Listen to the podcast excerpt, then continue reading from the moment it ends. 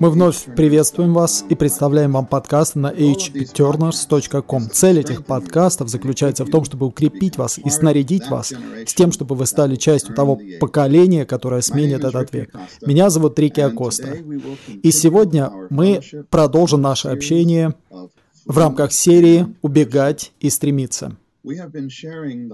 В последние две недели мы говорили о втором пришествии Господа. И я надеюсь, что вы наслаждались этим общением. Я надеюсь, что вы увидели, что фактически наша повседневная жизнь связана со вторым пришествием Господа.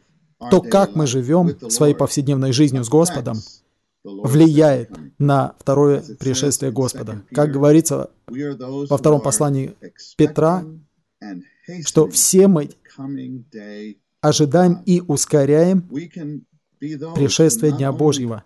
Мы можем быть теми, кто не просто ожидает возвращения Господа, мы можем даже ускорять Его пришествие.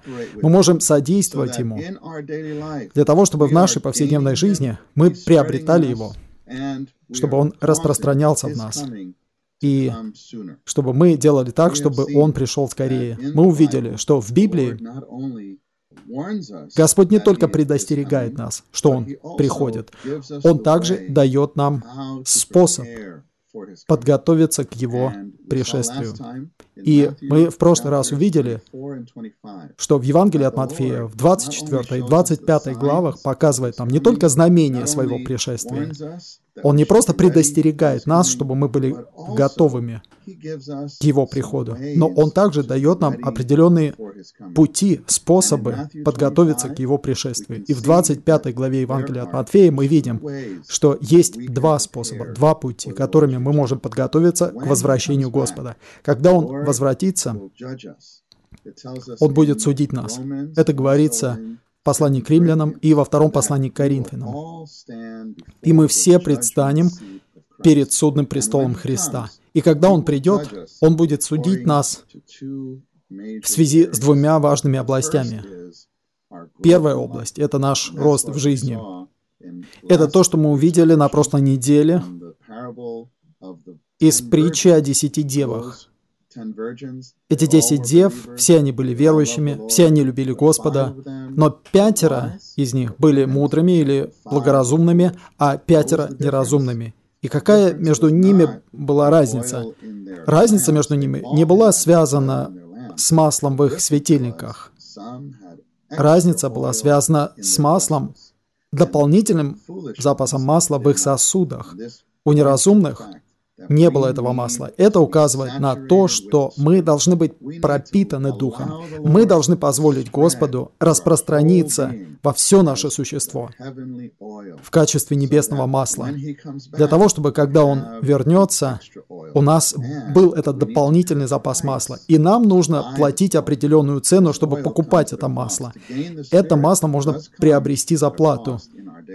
Приобретение Духа требует определенной цены в нашей повседневной жизни. И это цена нашей души жизни. Нам нужно платить определенную цену, чтобы отрекаться от своей души жизни и обращаться к Господу как Духу в нашем Духе, приобретая Его и позволяя Ему пропитывать нас. Вот что значит покупать масло. И это только одна сторона, сторона жизни. Есть еще другая сторона, другой аспект.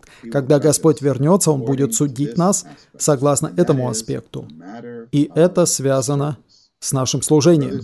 Братья и сестры, всем нам нужно служить Господу,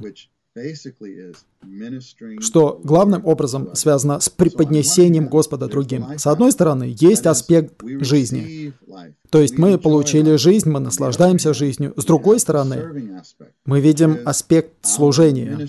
То есть это наше преподнесение жизни, которую мы получили, которой мы наслаждаемся другим окружающим нас. В 25 главе Евангелия от Матфея, начиная с 14 стиха, мы видим, что Господь дает эту притчу о трех рабах. Мы видим господина и трех рабов. И он передает им свое имущество. Одному он дает пять талантов. Еще одному он дает два таланта. А третьему он дает один талант. И я думаю, что большинство из вас знает эту историю. Тот, кто получил пять талантов, он пошел и вложил их. И в результате получил еще пять талантов, и у него появилось 10 талантов. И тот, кто получил два таланта, тоже вложил свои таланты. И в результате у него было четыре таланта. А третий в 25 главе 18 стихе говорится, «А тот, кто получил один талант, пошел, раскопал землю и спрятал деньги своего господина». И когда господин вернулся, каждый из них предстал перед господином, и первые двое, один из них приобрел пять талантов, и господин сказал ему, «Хорошо, добрый и верный раб, над малым ты был верен, над многим тебя поставлю. Войди в радость своего господина. Затем пришел тот, кто получил два таланта, и он приобрел еще два, и господин сказал ему то же самое. И затем приходит третий, и его ответ был совершенно другим. В 24 стихе говорится, «Пришел тогда и тот, кто получил один талант, и сказал, «Господин, я знал о тебе, что ты человек жесткий, жнешь там, где не сеял, и собираешь там, где не веял. И я испугался, пошел и спрятал твой талант в земле. Вот ты имеешь свое». А его господин сказал ему в ответ, «Злой и ленивый раб, ты знал, что я жну там, где не сеял, и собираю там, где не веял. Поэтому тебе следовало вложить мои деньги у меня, и я, придя, вернул бы свое с прибылью». Что мы можем усвоить из этой притчи? Что связано с нашей повседневной жизнью. Первое, что нам нужно увидеть, это то, что имущество или таланты, которые Господин дал своим рабам, это раскрывается в первом примечании к стиху 15, в 25 главе Евангелия от Матфея. Талант Наибольшая единица веса был равноценен шести тысячам динариев. В притче о девах масло обозначает Духа Божьего, а в этой притче таланты обозначают духовные дары.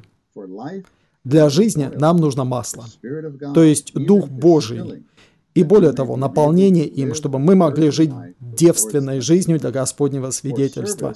Для служения, для работы нам нужен талант, то есть духовный дар, чтобы мы, как хорошие рабы, имели все необходимое для осуществления того, что Господь намерен осуществить. Наполнение духом в жизни позволяет нам использовать духовный дар в служении, работе.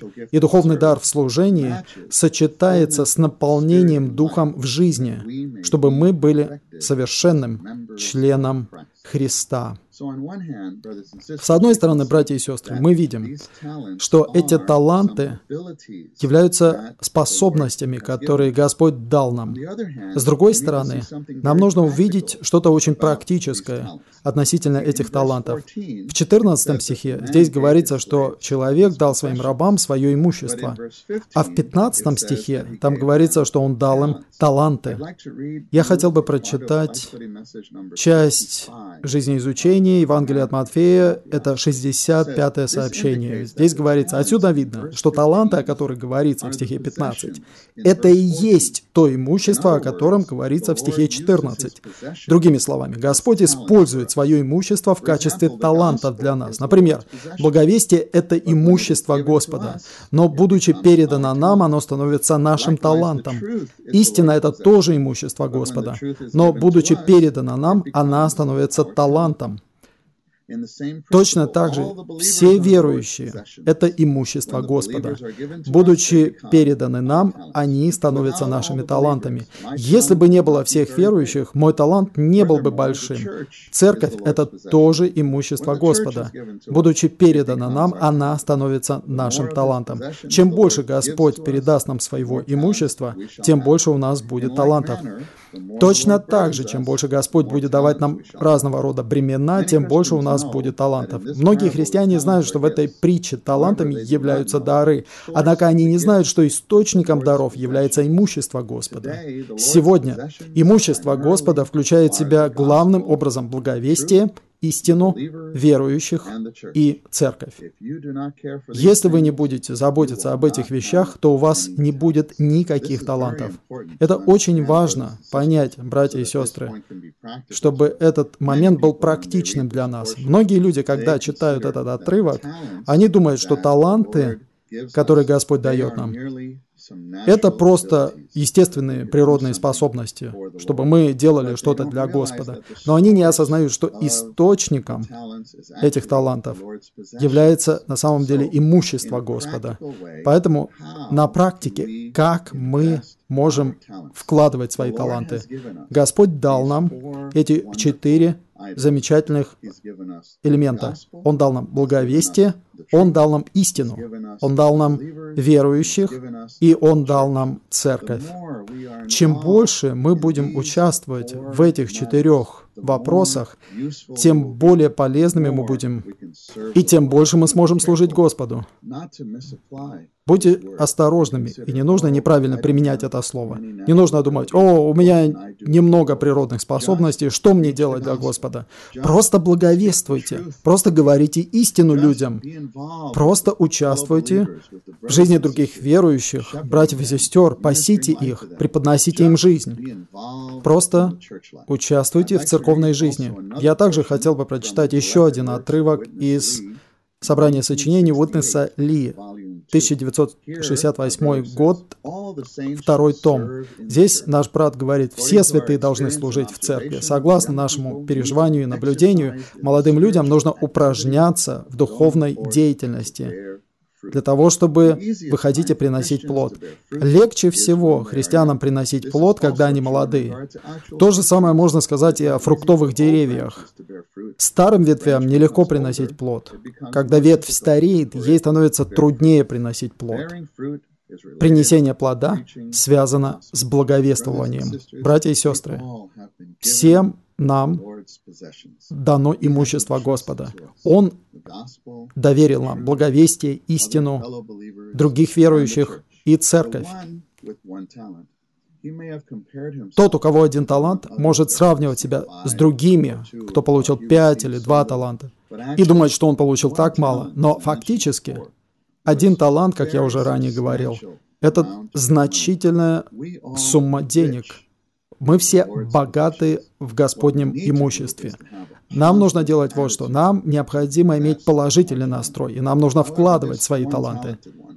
И вот этот одноталантный взял талант и скрыл в земле.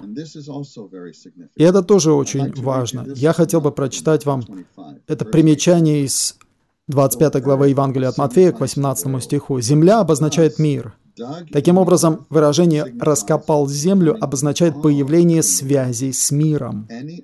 Любая причастность к миру, любая связь с ним, даже короткий мирской разговор приведут к тому, что дар, который мы получили от Господа, окажется зарыт. Итак, братья и сестры, я надеюсь, что мы увидим что-то здесь. И это действительно связано с нашей повседневной жизнью. С одной стороны, нам нужно не участвовать в мирских делах и не позволять миру похоронить наш дар. С другой стороны, нам нужно положительно вкладывать талант, который мы получили. Как? Благовествуя, преподнося истину, пася других верующих и участвуя в церковной жизни. Серия, которую мы рассматриваем, называется «убегать и стремиться». И здесь, в этой притче, это становится чем-то очень практичным. Чтобы подготовиться к приходу Господа, нам нужно убегать от участия в мирском.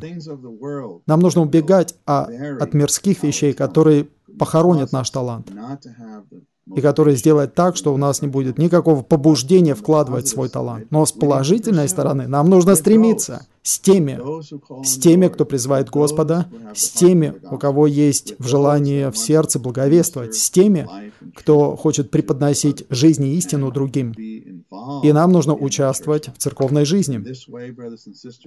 Таким образом, братья и сестры, нормальным образом мы сможем подготовиться к пришествию Господа. Это так важно, чтобы были те, с кем мы можем стремиться вместе. Я думаю, что это все на сегодня. И, как всегда, если вы наслаждались этим общением и хотели бы поделиться чем-то с нами, пожалуйста, напишите нам на сайте hturners.com. О, Господь Иисус, мы любим Тебя. Господь Иисус, устрой себе дом в наших сердцах немного больше сегодня. Для hturners.com. Это Рики Акоста.